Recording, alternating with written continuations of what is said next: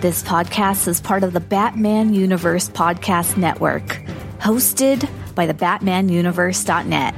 Check out everything related to Batman and the entire Bat family at the BatmanUniverse.net, including news and original content related to comics, movies, television, merchandise, video games, and more. Also, check out some of the other unique podcasts that TBU has to offer.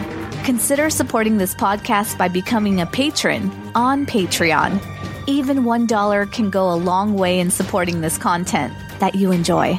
Look for a link over at thebatmanuniverse.net to offer your support now. And now, on with the show. Hi, my name is Peter Tomasi. Hi, this is James Tynion the fourth. Hi, I'm Dan Jurgens. Hey, I'm Dustin Nguyen. This is Jim Lehan. Hey, this is Scott Snyder. This is Mark Hamill speaking. This is Kevin Conroy. This is Tim Sale. Hello, everyone. I'm Batman, and you're listening to my podcast. Hello, and welcome to the Batman Universe Comics Podcast, Season 12, Episode 22. Today we cover Batman number 100, the ending of Joker War. I'm your host, Ian, and I have with me. This is Steph. And this is Theo. And Theo has just finished moving, so he's got a wonderful echoey new house quality to his recording, so that's pretty fun. Um, I'm a little upset because nobody volunteered to help. I would have if I weren't half a country away. I didn't know you were moving. I wanted to get us started with a little bit of media consumption conversation. What have you guys been reading or watching in the last couple of weeks since we did our last episode? Um, I have been watching. Well, re- I've been rewatching, and my husband, for the first time, have been watching Violet Evergarden on Netflix. That's really good. Oh my goodness! One of my friends on another Discord server is obsessed with that anime. That's his uh, profile picture. It's good. He, my husband, doesn't get hooked on shows that easily, and he was like, "Oh my gosh, this is amazing." um, but that's been an emotional roller coaster. Uh, so um, I think that's. I, I mean, I I binge I anime all the time, but none of it's really worth mentioning.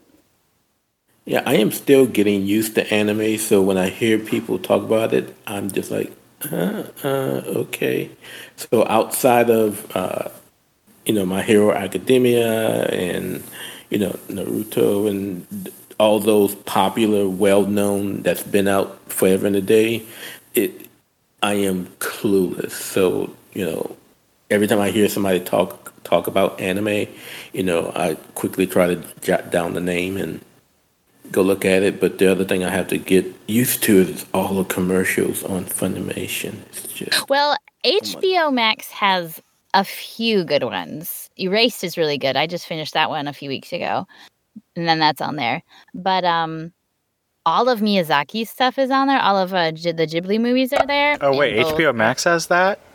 All of them. Oh, those are fantastic. Those are fantastic. For, those are for, worth watching. For now at least cuz I know they I know there was rumor that they were looking to get rid of, you know, sell that off to somebody. Well, I think that's the Crunchyroll part of it. I don't think the Ghibli movies count as Crunchyroll. Yeah, because Ghibli is a film thing instead yeah. of a TV thing, so it's got different licensing deals usually.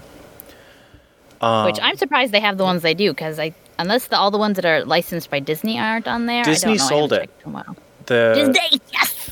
I know. Get your fingers off my Totoro. I know, right?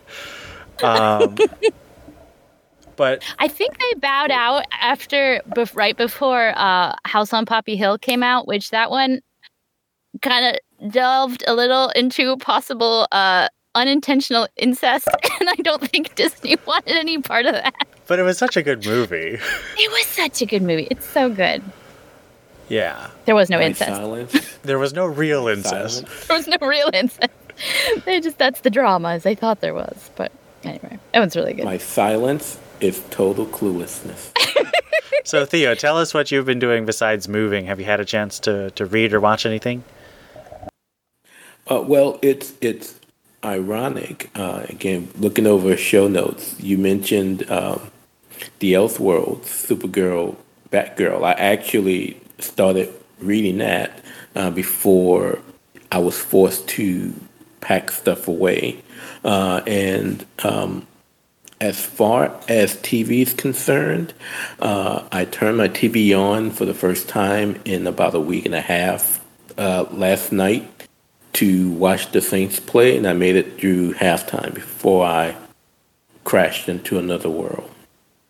So I hope to get back to normal on uh, TV watching and reading and doing my reviews. Uh, thank you again, Ian, for taking care of that for me. Of course. Uh, yeah, but the, the last the last few weeks have just been really rough with work and moving, and it's just the two of us who did the move. So we had to move my stuff into our place, and then I had to move her stuff out of storage into our place. So it was basically moving two homes in two days. Oh wow. oh my goodness.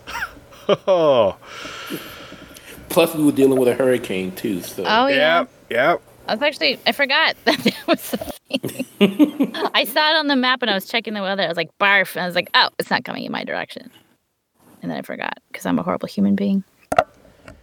Well, I um, managed to do something I've been wanting to do for a while because I bought the Dark Knight trilogy on Blu ray. And so my brother and sister and I sat down and watched all of it in one day. And it was pretty cool. It's the first time I've ever done all three, or even any more than one of them at a time. And it was uh, very cool seeing all the threads that were woven throughout the series. Batman Begins is still my favorite because I'm a heretic. You're not alone. That's mine as well. Oh, Even score. though, you know, I even though even though many will say The Dark Knight was the better movie, Begin it's still my favorite. I, I can The see the argument that. Dark Knight is better, But but not Dark Knight. I'm sorry. No, it again? people. No, Dark Knight's the one with Joker, right? yep. Yeah, it's the one most people like because they're dark and gross and weird. Sorry, I'll edit that out. I mean, we'll finally get engagement. I mean, I I love Catwoman in uh, Dark Knight Rises. I think she's really well done, and I love seeing her and Batman fighting together. I thought that was so cool. But there's something about the thematic unity of Batman Begins that really appeals to me. Yeah, Anne Hathaway was very underrated in that movie, and I Yeah. think I, I think a, I think a lot of people were too turned off with how they portrayed Bane to to really give appreciation to how well Anne Hathaway played Selina. I, I I enjoyed it. You know, I thought she did really well um, in the role. Michelle Pfeiffer still being the best, but I thought I thought Anne Hathaway held her own. Yeah, um, I think just the way she moved her body was very intelligent and really fit the character. You got a lot of just backstory and motivation from the way she moved her head and the way she used her voice. It was really cool. And the other thing, as Theo mentioned, is I was reading some Elseworlds. I read uh, Elseworlds' Finest Supergirl and Batgirl, in which Barbara Gordon is the guardian of Gotham and it has a lot of oracle elements. It's written by Barbara Kesel, who is a big uh, Batgirl writer in the 80s, I think, and then read, wrote some stuff later in the 90s. And then I read Superman Speeding Bullets today, which is where Superman was adopted by the Waynes. And so he becomes Batman, and that's a very interesting Elseworlds take. And I was a, I was reminded that my biggest problem with Elseworlds is the one-shot nature of them. They usually are either a concept that I have no interest in, so I don't read it, or a concept that I'm really fascinated by and wish they had a whole series about, at least a mini series, instead of just a one shot.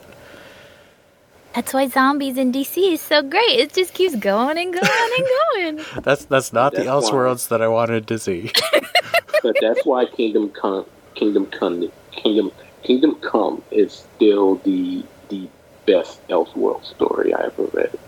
Well, I mean, we're seeing a little bit of it with things like the Frank Miller Dark Knight Returns universe and the White Knight universe. Um, so they're starting to play with alternate universes a bit more than I think they used to. Um, but I guess we'll see. Uh, we don't really have any comic news that I can think of this week. Solicits are out, I think, at the end of this week. So unfortunately, we won't be able to cover them this episode, but we'll talk about them next time. So this is But let's get started on reviews with Batman number 100. I am vengeance. I am the night.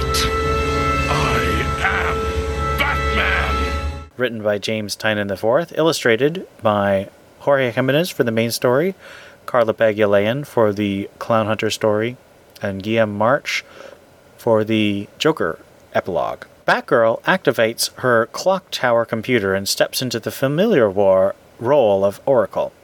As the Bat family fights Joker's army of clowns, Oracle asks the citizens of Gotham to help by staying inside, promising that the Bat family will win back the city block by block.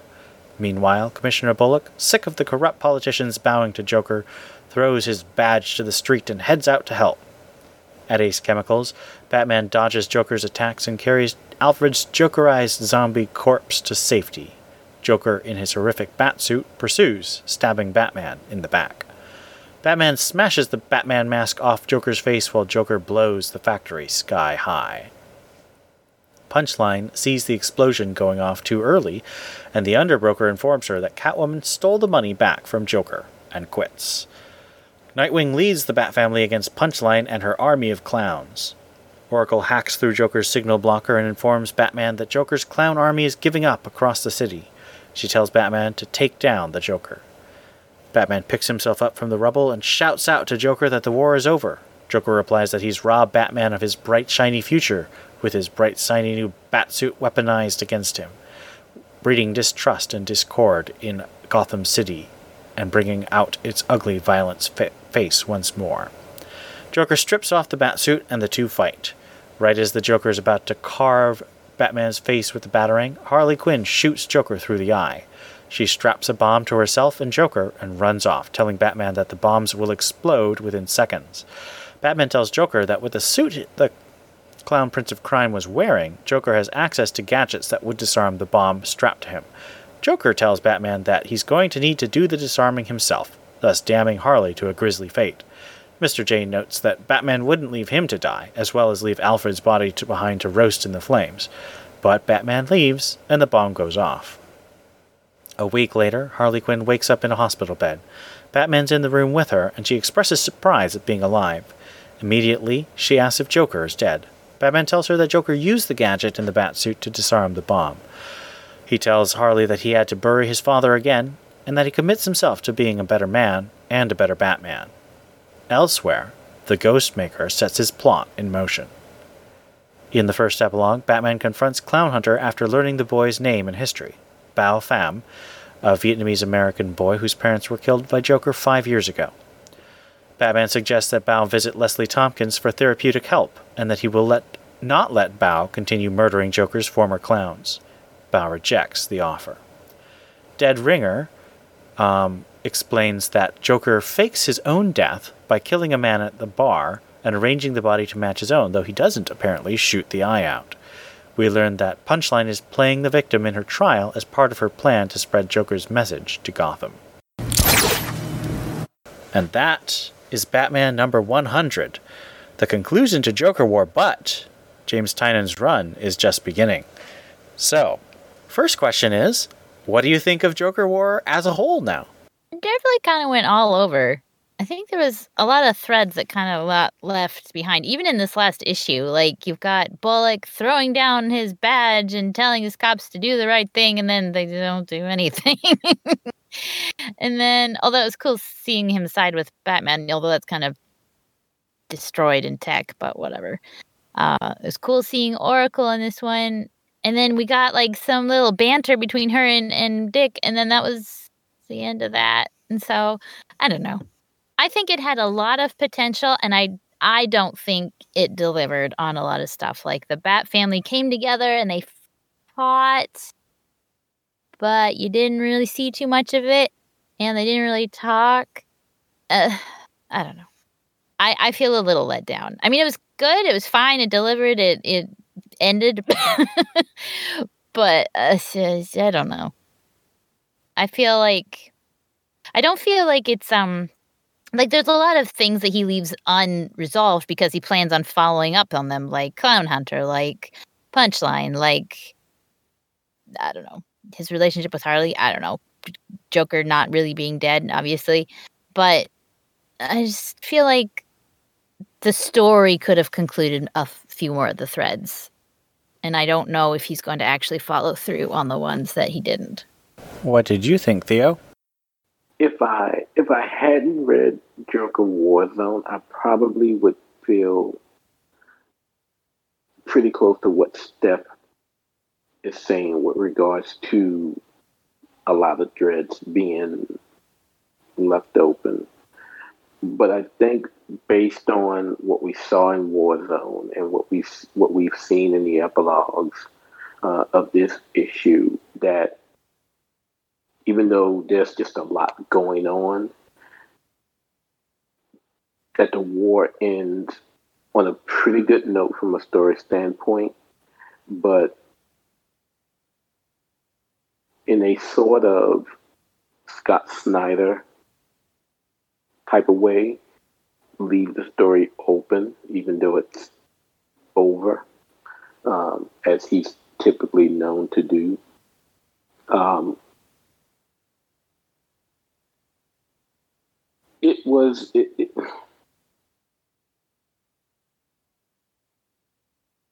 it was it was a decent story for what JT was trying to do with regards to set up plot lines for others. I, there are a few things that I'm not on board with, uh, particularly, you know, Selina or the lack thereof. Mm-hmm. Uh, I mean, throughout the entire issue, not counting the Joker future Selina that's kissing Bruce of the future. You know, Selina's two panels, a panel and a half, and that's it. And you know, there's more. There's more relationship building with Harley going on than it is with you know the supposed to be you know girlfriend, wife, however you want to call it, based on um, how this relationship is supposed to be with Bruce and Selina. Um, but all in all, I think that there is time, and from what we've seen, not only in the epilogues but also in, in Warzone, that you know to have a little faith that some of these holes that were left open are going to be tied up. I'd agree. I think that the the beginning of the tie-ins sort of was a bit unsteady, especially with Nightwing and Batgirl. But then you got to Catwoman and Joker Warzone, and I think that those tie-ins were really good, especially Catwoman. Uh, well, I mean, and I don't know, I just really love both of those tie-ins, and I think that Detective Comics had uh, one really good tie-in with the Batwoman issue where they rescued Lucius, and then it was okay the Killer Croc issue, but that was kind of it didn't feel very connected. Whereas the Lucius Fox Batwoman issue was very connected. So on the whole, I think if you look at the whole series, it, it feels like Tynion has finally done the thing that we haven't had for so long and managed to get his collaborators to work with him to sort of flesh out the story he's telling in a way that enriches the, the final experience. At least that's my experience of reading uh, 100. I wouldn't say that this issue was my favorite of the six issues of Joker War, but it was definitely not my least favorite. Um, I think overall I was more or less satisfied because I never expected Batman to really kill the Joker or even try to kill the Joker. I think it's interesting looking at our predictions last episode with Donovan and Theo and Steph and I all having our own uh, stabs, and I think we all had parts of the truth. I think uh, we we guessed, but I'm glad that none of us were exactly predicting because I would feel a little cheated if James Tynion had the exact same idea that we did and didn't think of something a little more complicated. What do you think is your favorite moment of the whole Joker war? um, and in this specific issue. So, what's your favorite moment from 100, and what's your favorite moment of the whole Joker War? Oh, I don't even remember. I don't know. It started pretty grim, didn't it? Like there was a lot of Bruce torturing at the beginning. Um, I honestly don't remember. I'm having trouble remembering what all was happened. But um, I mean, in this one, I mean, I'm going to be predictable and say that futuristic kiss scene between Batman and Catwoman because we've got what is You're, it? you're not going to say the moment where um, where Selina looks down and says, "Finish this, No. my love." That was a great No. scene. Ugh, that's social distancing encouragement. I was not a fan of What? the. She's not even talking to him. Like, is she on comms or something? Because as far as I could tell, she was just talking to herself in the darkness. She's with him in spirit. It- yeah, yeah, that's my take too. She she's nowhere near. She's she just finished off the whole heist with the uh, getting the Well, money back, and yeah, I don't looking think at- she's anywhere close. I think she's looking at something that looks like an explosion. I think she's right there. she just doesn't go in.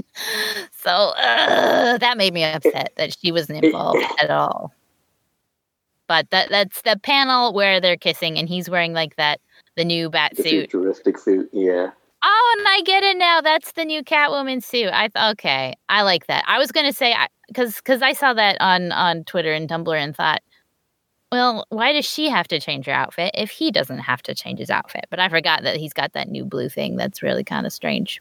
So as It's long as a they're new take. together, A new take on the greatest Catwoman suit ever.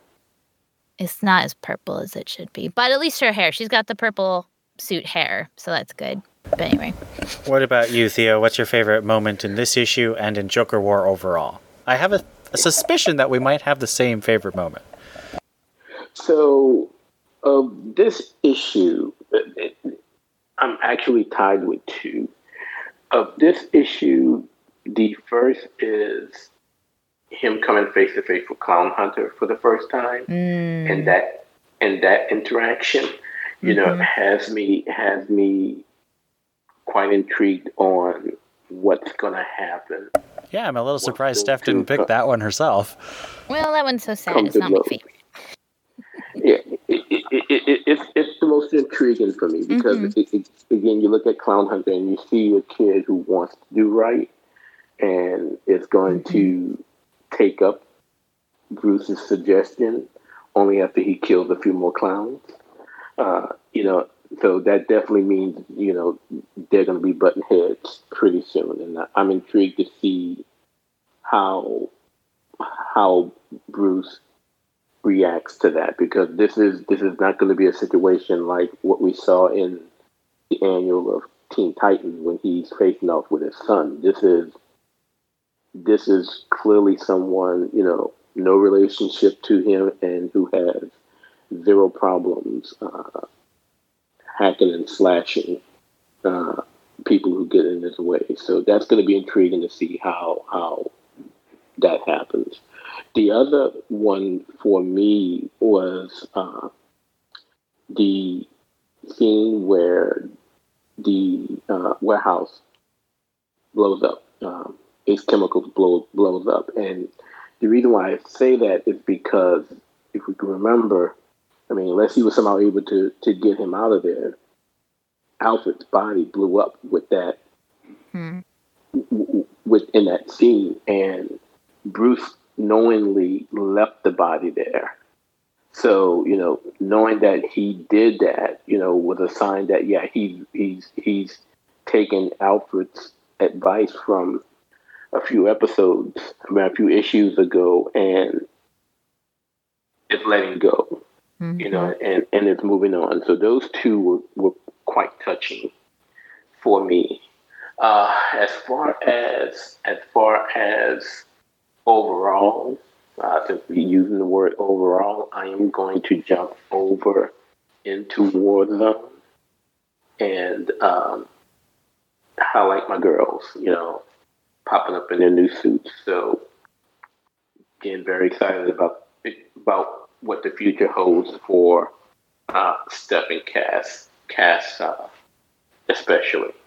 Ooh, it looks like we're not going to duplicate. I'm excited. So my favorite issue of th- my favorite episode of this issue was Um, when Nightwing jumps down in front of Clown Hunter and the whole Bat family lines up behind him. I thought that was That was third place for me, just so you know. okay, but it's You mean Punchline? what did I say? Clown Hunter? Yeah, I meant I meant punchline. You're right, but They didn't fight the baby. they will though. They will. Um, but I just love that kind of moment where the whole Bat family gets to line up Yeah. and Jorge Jimenez draws everyone so pretty. This comic was Mm-hmm. so pretty. Um, I mean, the whole the whole event was so pretty with art. Even the tie-ins um, were just really gorgeous art all through, and I think that's great. Uh, my favorite moment of the whole event, though, was in '98 when Batman is hallucinating Alfred, and Alfred says, You need to be Batman. You need to accept that you can sometimes fail, pick yourself up, and be Batman again. And that moment still moves me so much because that, to me, is James Tynion's best statement about Batman so far.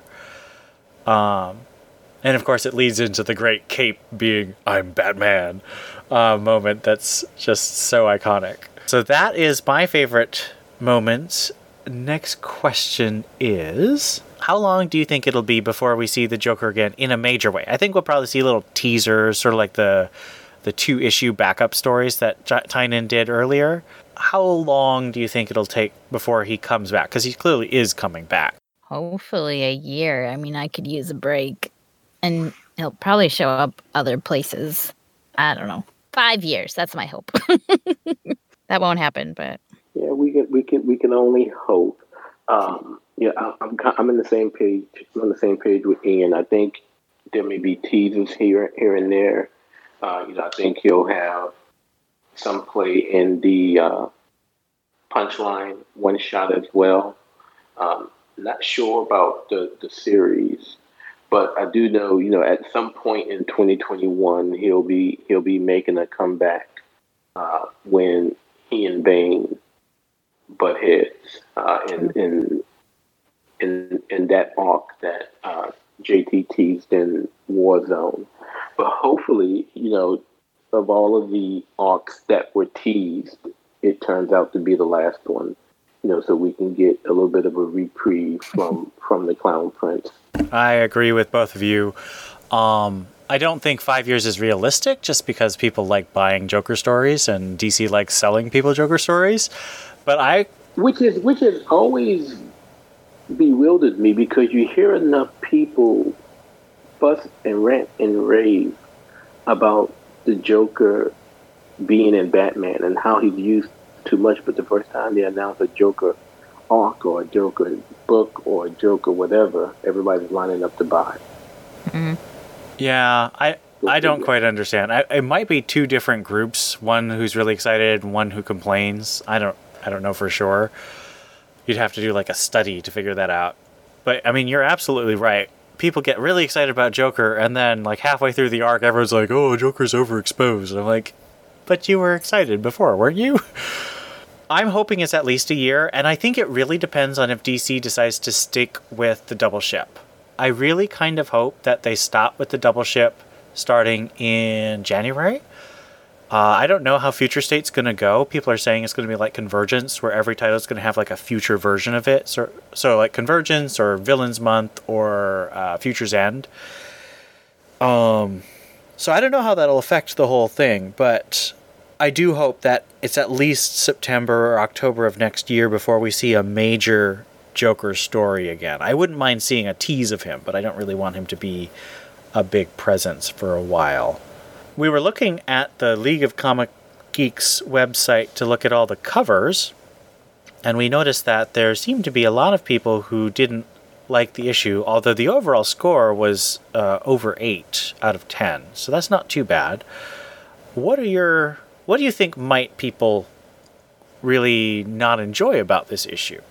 Well, I mean, just talking for myself. I mean, uh, like I said, there it was. It was. N- there's nothing wrong with it. I just don't think it's a good final issue. Like I, I saw that I was, you know, not done the issue, and I was looking forward to all the stuff that was going to happen, and then suddenly we're waking up in a hospital, and the issue is over, and there's only backups left or whatever they were, mini mini episodes or issues.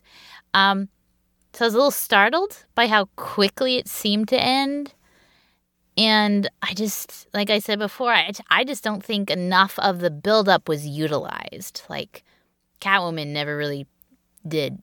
I mean, she got the money back and that was cool, but, you know, working on a computer can only be so cool. I don't know. And it just, I think it could have been juicier. And it was just kind of dry. It was fine steak. It was a good steak. He used good steak sauce, but you shouldn't have to use steak sauce. It should be juicy all on its own. That's what I think. So to to first piggyback on on Steph's comments and to give JT fair credit, you know, he he mentioned, you know, in his newsletter that, you know, at one point in time this was supposed to be it, you know, with his run on Batman with issue one hundred. So it's pretty, you know, from from that you can assume it's pretty obvious that this may not have been the the story, the original story he wanted to tell. He may have wanted it to end differently. Um, I, I know that you know to to go on Ian's back to Ian's question. Um, you know, I'm I'm in several DC related, Batman related subreddits, and you know I'm a member of the League of Comic Geeks, so I see a lot of those uh, comments as well. And you know, one of the things that I've noticed, at least amongst those who who haven't taken kindly to Tynion's run, is you know a lot of them are Tom King fans, you know, who enjoyed King's run on Batman and, and felt he was shorted by DC by being removed without being allowed to finish up his story in the way that he should have been told. You know, but it it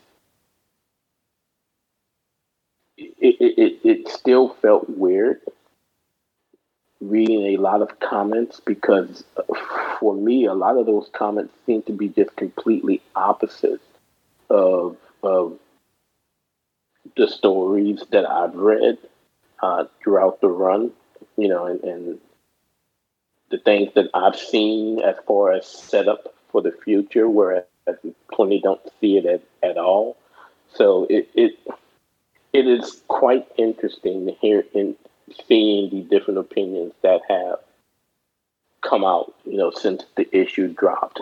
Um, but you know that that is one thing that I've noticed that a lot of them who who haven't who haven't taken kindly to this run are uh, committed Tom King fans, you know, and you know have some scorn, not necessarily at JT himself, but at DC, and of course, since JT is now the Batman writer, you know, and it's the reason why Tom King isn't on the book anymore. He he's getting their wrath.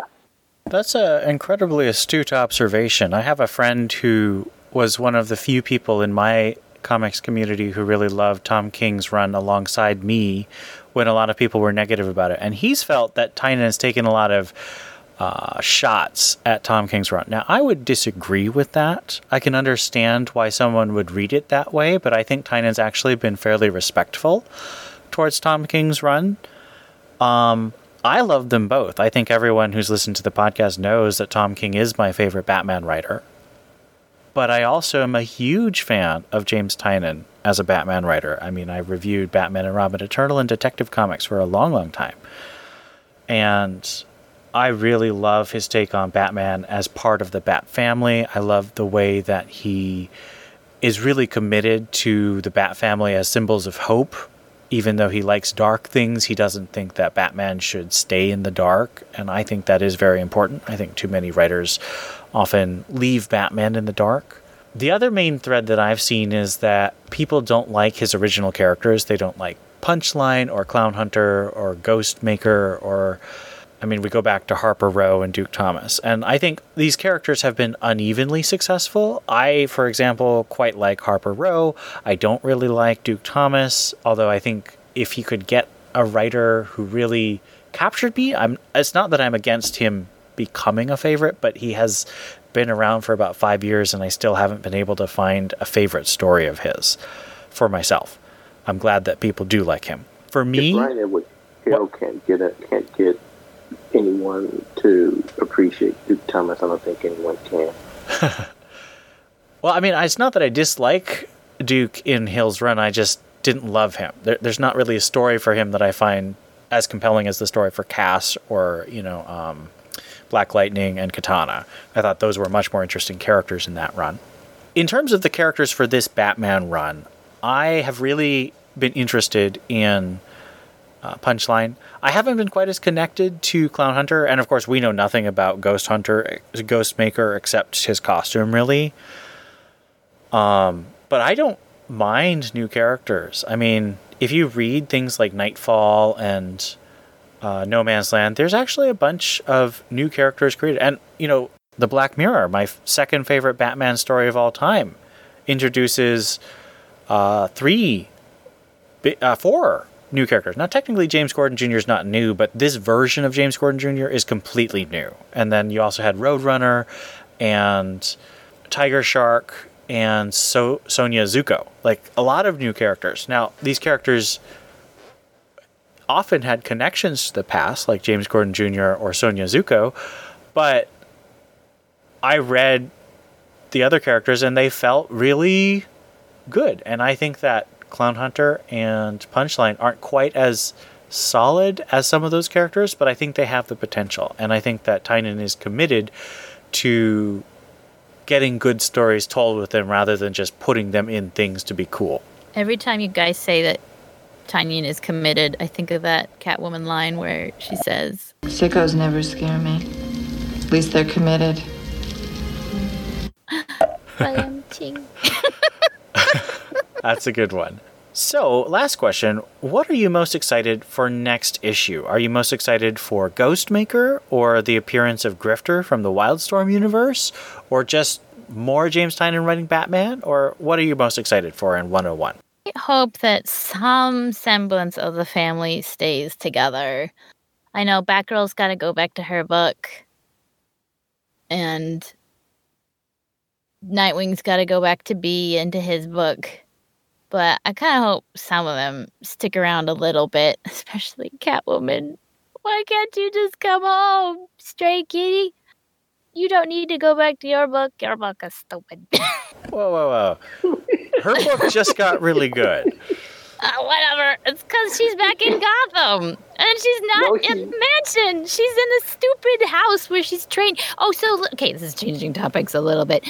But why is Catwoman, with her house of children she's training to do whatever nefarious dealings, different than the woman who raised Jason in his creepy house of criminal children? Like, Well, I mean, I would point at Genevieve Valentine's run on Catwoman, where she was literally a mob boss, but she was using her power that she inherited from her father to try and keep children safe. Like, the reason she took on the mob boss is because she got involved in the gang war from Batman Eternal that killed one of her children that she was helping. And she wanted to see if she could decrease the violence and instill more of a sense of responsibility and community in the underclass. And I think that's what she's trying to do again here. And I think it could work because Catwoman's always going to have that connection to the underclass. So she might as well be responsible in that way. I guess. Yeah, but I just don't understand. I, I, I just don't understand what what the problem is with keeping her and Bruce together. It it it I, it, it, it just amazes me. Now again, I don't know. I'm not. I'm still not clear where in continuity Alleytown is uh, in the general Batman universe, but it it just I just it bewilders me to no end why what's what's the fear with letting Selina and Bruce build and develop their relationship? Because it's obvious that as Tynion's Tynion's run is going to be moving on, you know, it, it's not going to. Selina's not going to be there. There's not going to be no Bruce and Selina building that relationship. It, it seems almost as if it's going to be more about Bruce and Harley, you know, because he's going to have to protect Harley from Clown Hunter and everything else that that's going to be going on in in, in the upcoming arcs. I, I just I do not get it. If if if these two are supposed to be soulmates, they're it's Babs and Dick to the extreme.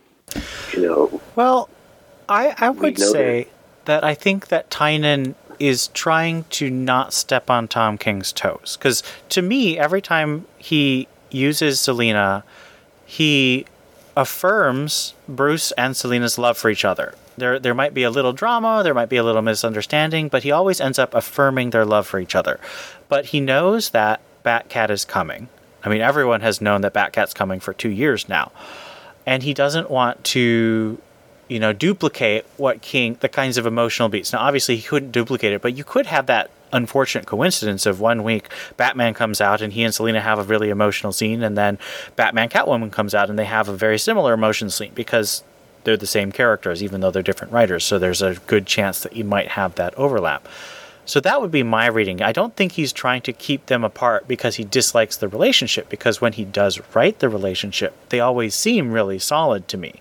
But he doesn't want that to compete with Tom King's project. And that's kind of the problem that we were talking about with Tom King leaving before his original plan had really been completed. And so, and then there's this big gap between his story and uh, the end of his story in Batcat, and that's very similar to what happened with Grant Morrison and the end of Batman Incorporated Volume 1, and then the big gap between that and Batman Incorporated Volume 2, and how that changed the way he was able to complete that story while Scott Snyder started up his own story.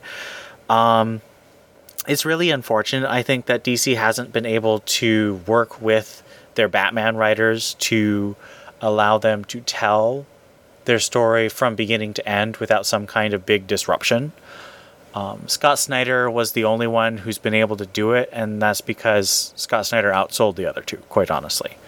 I think there there's always going to be disruption when big runs sort of overlap, and this I think is one of them. I don't find it too upsetting, except for the fact that they keep letting cover uh, designer. It's not really the artist; it's the cover designer who puts a bunch of text about will Batman and Catwoman break up?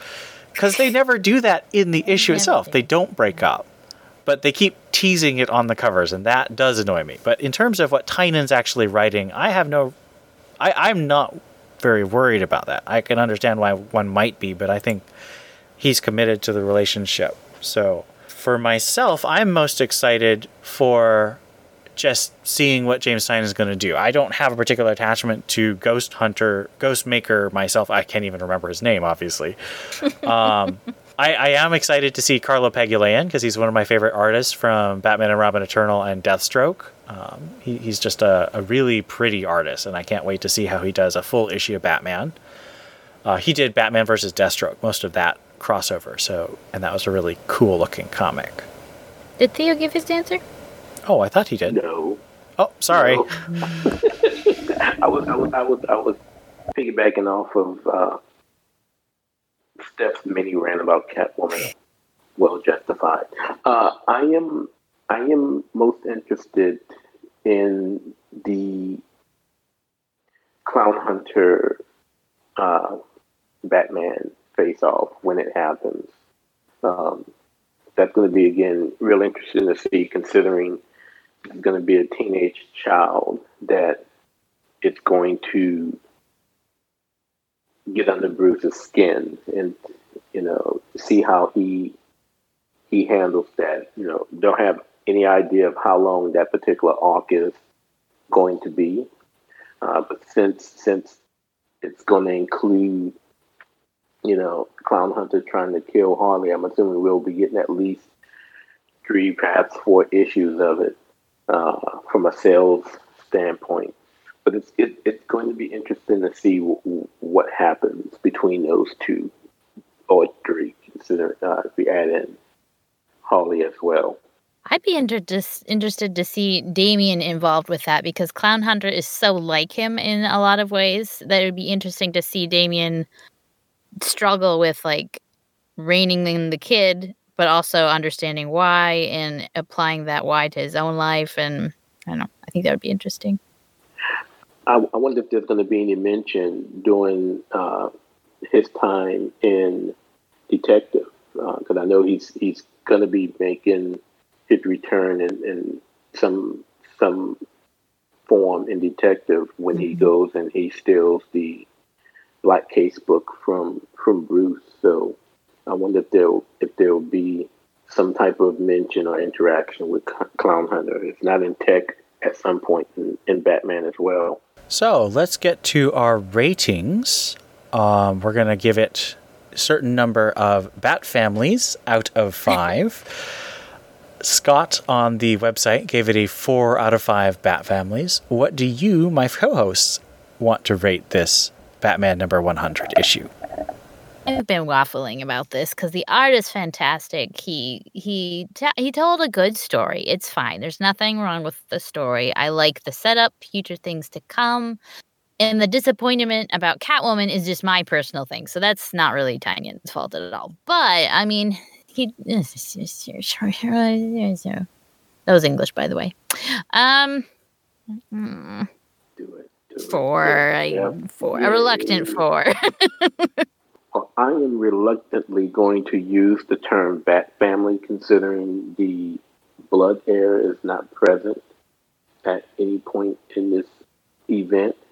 So I am going to uh, give it um, three and a half bat family sans Damian. I'm going to give it a four. Uh, go ahead. Okay.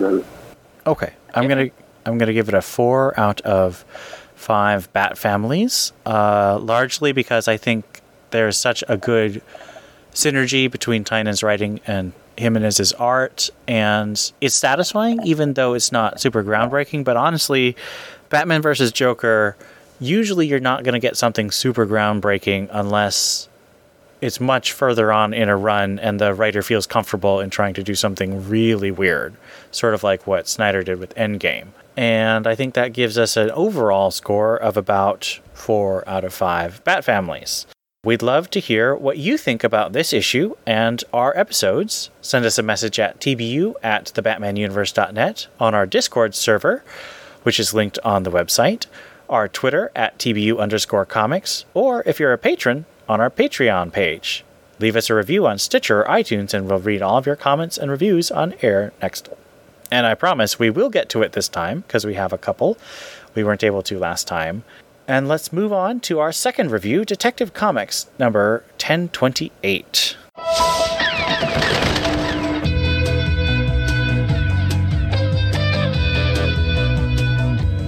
Detective Comics 1028, written by Peter J. Tomasi, art by Nicola Scott.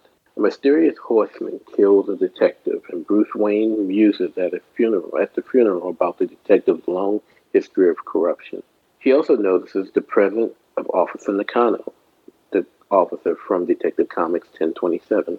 That night, Batman uses a new X-ray tech to look at the corrupt detective's body, noticing that the detective was beheaded after being disarmed by gunshot. A corrupt judge is murdered and beheaded, and Batman clashes with Commissioner Bullock over Batman's interference. The horseman beheads a third victim on a motorcycle, and a fourth man receives a call telling him of the murderers of the murders and ordering him to meet at the stables. At the stables, the murderer reveals himself as Stephen Holman, son of Jake Holman, who was murdered by a conspiracy of the four. Batman steps in, stopping Stephen from his fourth murder and then chases the man in a fierce horse race, capturing him with his back grapnel. Batman gives the evidence of the conspiracy to the Gotham Times. Later, Bruce hears Officer Nakano declare his candidacy for mayor on an anti-mask platform. So, first question How do you think that Detective Comics 1028 features as a Joker War aftermath story? It doesn't. I mean, it references that Bullock liked him in Joker War, and now he doesn't. uh, it had nothing to do with it. Short answer. Yeah, short of short of the interaction with Bullock, and short of the appearance of Nakano, um, you couldn't really tell that this had anything to do with Joker War. I think Nakano's appearance was probably a more apparent uh, callback to Joker War than Bullock uh, being back behind the badge. So it, it, you take those two pieces out, and you probably just have a one shot issue that could be anywhere in continuity. Yeah, I pretty much agree. I was a bit disappointed that we didn't really see what the new Gotham looks like. It felt like it could have happened pretty much any time. There were some references to stuff, and I did like the way he integrated Mariko Tamaki's Officer Nakano story into his story, but it just kind of felt similar to that one issue. I guess that was actually Tom Taylor, though. Never mind. It just felt like it was not really necessary after Joker War. Uh, I would have liked to see something that dealt more strongly with something specifically tied to Joker War. I think I was expecting anything, so I wasn't disappointed. It was just there. I was personally very confused about the fact that they just had Harvey be commissioner again. Yeah, I know, right? Like, why not use that as an opportunity to get Jim Gordon back? I it just felt really weird. And, and, and I would also think that this would this has to be pretty far down the line from from the end of of Joker War, you know, because again, Harvey's clearly Harvey's clearly back as commissioner. Nakano seems to be still recovering, but you know, mostly healed from the events of 1027. So, you know, we might be looking a few weeks after the end of of the war. You know, so I don't know if you really want to call it an epilogue or or not. I mean, considering what we got in that last Batgirl issue, where they clearly had that it was a supposedly a tie-in, and it really wasn't, at least in my opinion. Um, this one, the, the, the trade dress doesn't mention anything to do with Joker War, and if you can remember the checklist, the checklist didn't have it as a, a tie-in as well. So, you know, like I say, without without the appearance of Nakano and uh, you know the reference to Harvey being back, you know, you could you you would have never known it was a it had anything to do with with the Joker War.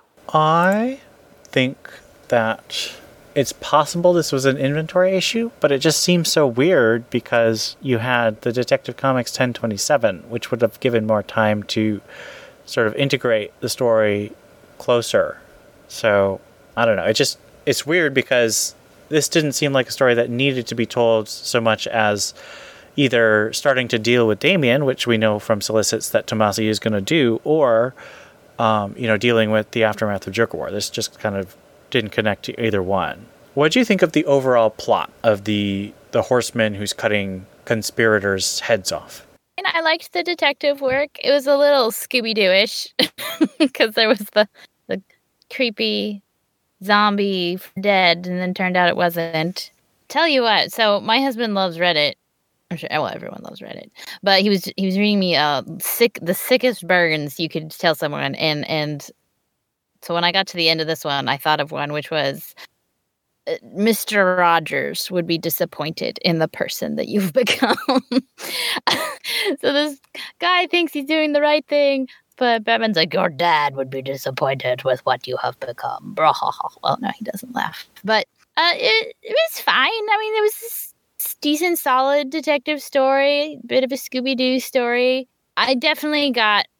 I know exactly what you're talking about, Ian, about the um the Tom Taylor Damian story vibe. Like it, it really feels like they picked it off the shelf, erased a little bit to tie it into Joker War, rewrote a few lines, and then called it good.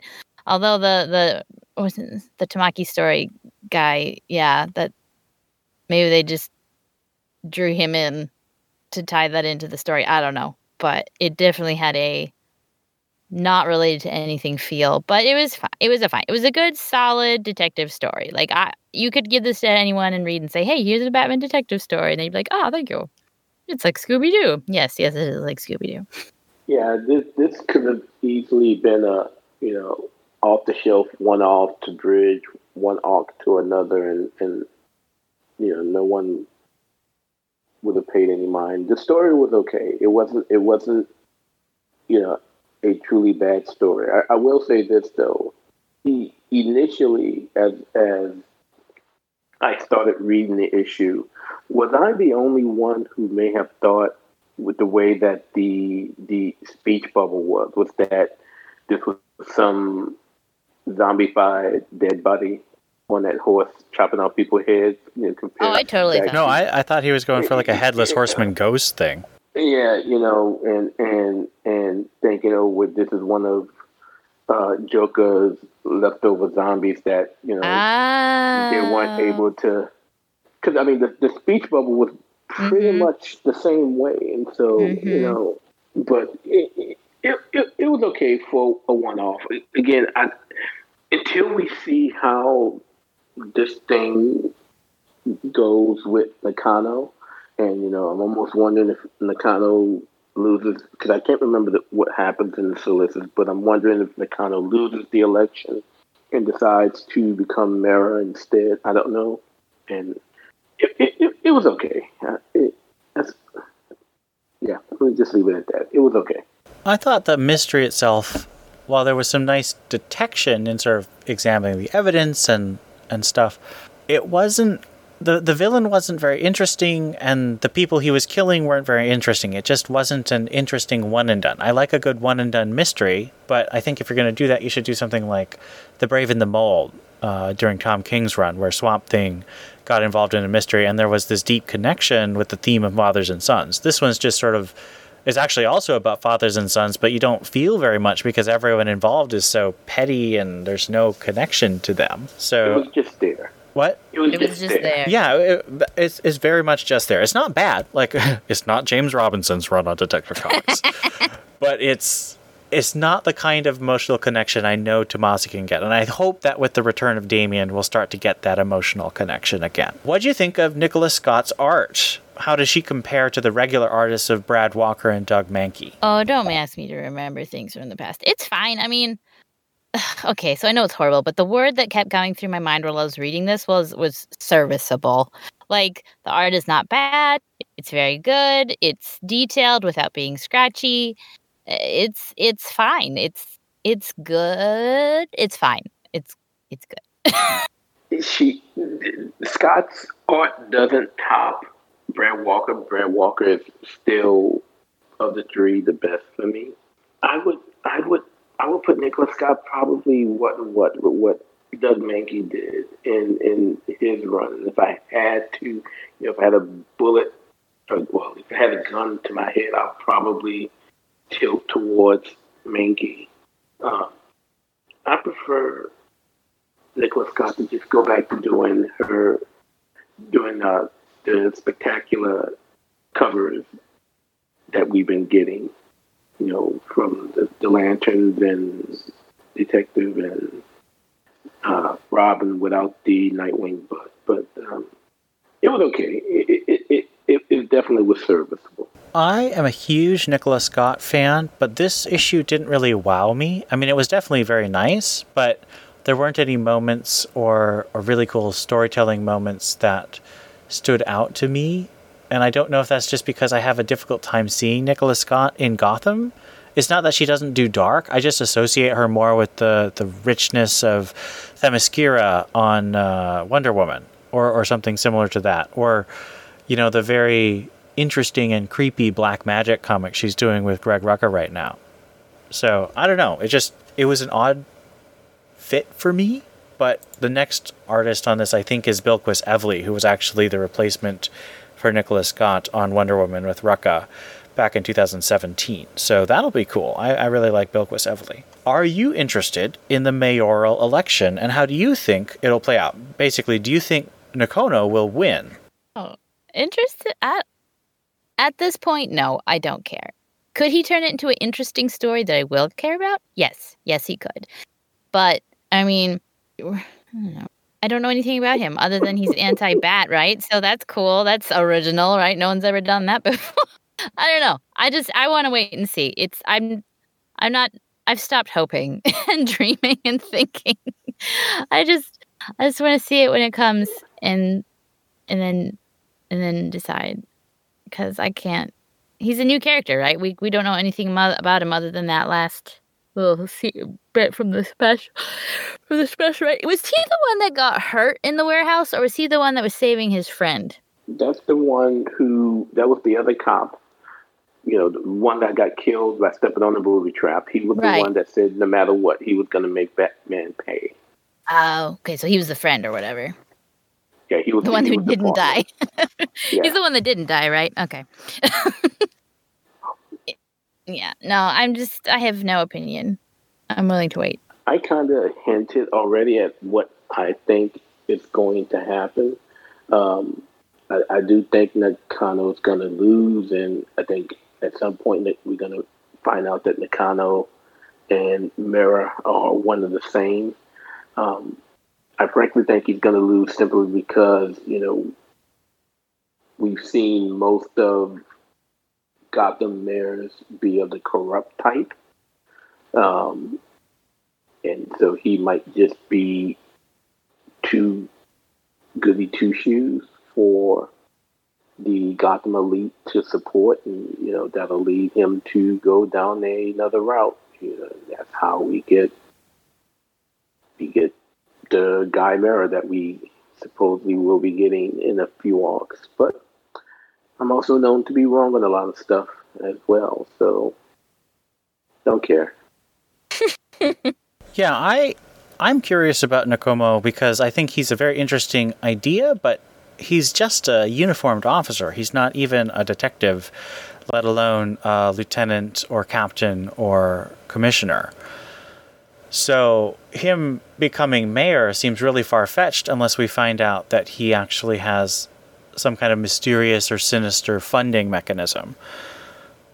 So I am intrigued. Um, um, unless we find out, you know, in some further issues that, you know, after the explosion at the, the, the Wayne warehouse, that he gets a lot of popularity from, from surviving that incident. You know, and, and that's how he's able to to throw his name into the race but it's just you know right now we're we're in off panel land. Okay, so let's give this issue our ratings out of five mounted swordsmen. Uh, this was a very respectable, I think, three, three out of five headless horsemen. Very, it was fine. It's very fine.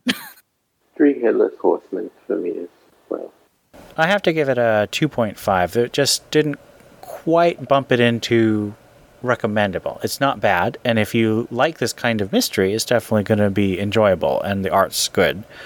But nothing stood out to me to bump it above the average. So that gives us a total of three out of five headless horsemen. Um, let's move on to our listener feedback. Sorry to interrupt, Master Booth. Ringing your phone now. This needs my attention. We had several pieces. Uh, Caspian on Discord for our 1027 review said, Great episode, guys. Maybe it's confirmation bias, but my favorite story was Kings. I wasn't very enraptured by any of the covers, but the Jim Cheung, Lee Bermejo, and Andy Kubert covers are my favorite. Those are excellent choices for both story and covers. Thank you for commenting, Caspian. We always have good conversations on the Discord. On Twitter, I was uh, talking to someone and they mentioned that uh, they were a listener of the podcast. Um, this was Marvin X Adams on Twitter. He said, I love the podcast. I hated the King run and the way you, that was me, Ian, fell in love every issue. I hated that Batman. Longest three years of my life, but I listened oh. because your opinion were genuine. So I thought that was a very nice tribute that he listened to Steph and Dustin and myself through the King run, even though he wasn't a fan of the run. That's pretty cool. Uh, we also had a brief comment from Tsukiyakara1203, and she said, Yes, I get to hear Ian gush about Steph in regards to the Joker Warzone issue. So thank you all for commenting. And if you want to comment, as you can see, we listen to Discord feedback, we listen to Twitter feedback, and if you send us some emails, we'll be sure to read those as well. Our question of the week is What is your favorite cover for Batman number 100? Uh, I think uh, oh, I'm going to have to. I'm going to have to pick the uh, Joseph Michael Lin, Lin, Linsner variant and that's the one that's kind of the campy uh, Rockwell style Batman in the new suit, and Punchline is just leaning up against him, and Catwoman's at his feet with a super exaggerated armpit cutout. I don't think it's quite that. Anyway, whatever. and and Harley's there. It's just it's a cute cover, and it's not dark, and it's not scary, and Joker's not in it, and it's just kind of cute and light, and I like that a lot. And then I also really liked the uh, Lu- Lucio Parrillo one that's all dark and moody, and Batman and Catwoman are on it. Batman's completely blue for some reason. Maybe he had too much silver in his diet. Sorry, you can you can have a different reason for liking it. Yeah, for me, my, my, my favorite was the uh, Lucio Parrillo cover. You know, I, I, I know a lot of people, you know, commented on how how the bat suit seems to just be painted on Bruce because he's very chiseled there. But I've I've always been a big fan of Parrillo's cover work. He does a lot of cover work for Dynamite with um, Vampirella and, and, and Dejah Thoris. Uh, so I'm a big fan of his, and, and that cover, you know, really stood out for me. Uh, I quickly was able to recognize his work, and, and for me, that's that's my favorite. He he does a good take on both uh, Bruce and Selina in that one. So my favorite is going to be. I kind of cheated, and I'm picking three. Uh, I'm doing the main cover because I think Jorge Jimenez's two page spread, where you have Batman and the heroes on one side and the Joker and the villains on the other side, is just gorgeous. I think that. Oh, yeah, you know it. I also really like the cardstock variant by Francesco Mattina, uh, where Batman and Joker are locked in aerial combat with Joker fish and batarangs and bricks and birds just flying all over. It's very kinetic, and I really like it. And lastly, I think that the MCM Virgin variant by Jock with Batman and a bunch of yellow fire around him are leaping into space with the batarang on a rope. Uh, it feels very Black Mirror esque, and of course, I'm a big sucker for Jock's work on Black Mirror. So, those are my favorites. Let us know. There were a lot of cover variants for Batman number 100, or if you liked any of the ones we already named. Of course, I'll be right, but you can support um, wow Steph or Theo and tell me how wrong I am. You're wrong. Of You're course. Wrong. I do want to thank our patrons and supporters Gerald Green, Joshua Lappin Bertoni, Rob O, Real No Deuces, Tim Garassi, Robert Lewis, Stephanie Mounts, Donovan Morgan Grant, Theodis Wright, Ian Miller, Stanton's Grave, Donald Townsend, Ed Grouse, Brendan Roberts, Hannah Garr, Captain America, Mary Garrett, Austin Davis, Johnny McCloskey, Sam Isaac, and Cody. You make it possible for us to keep doing this, hosting the podcast episodes and we hope that you will continue to enjoy our Patreon exclusive episodes. We'll do reviews and news commentary one every month, or a couple actually. We have different teams producing those content for our patrons. I, above all, want to thank you, our listeners. This has been Ian. This is Steph. And this is Theo. And we'll see you next episode for more The Batman Universe.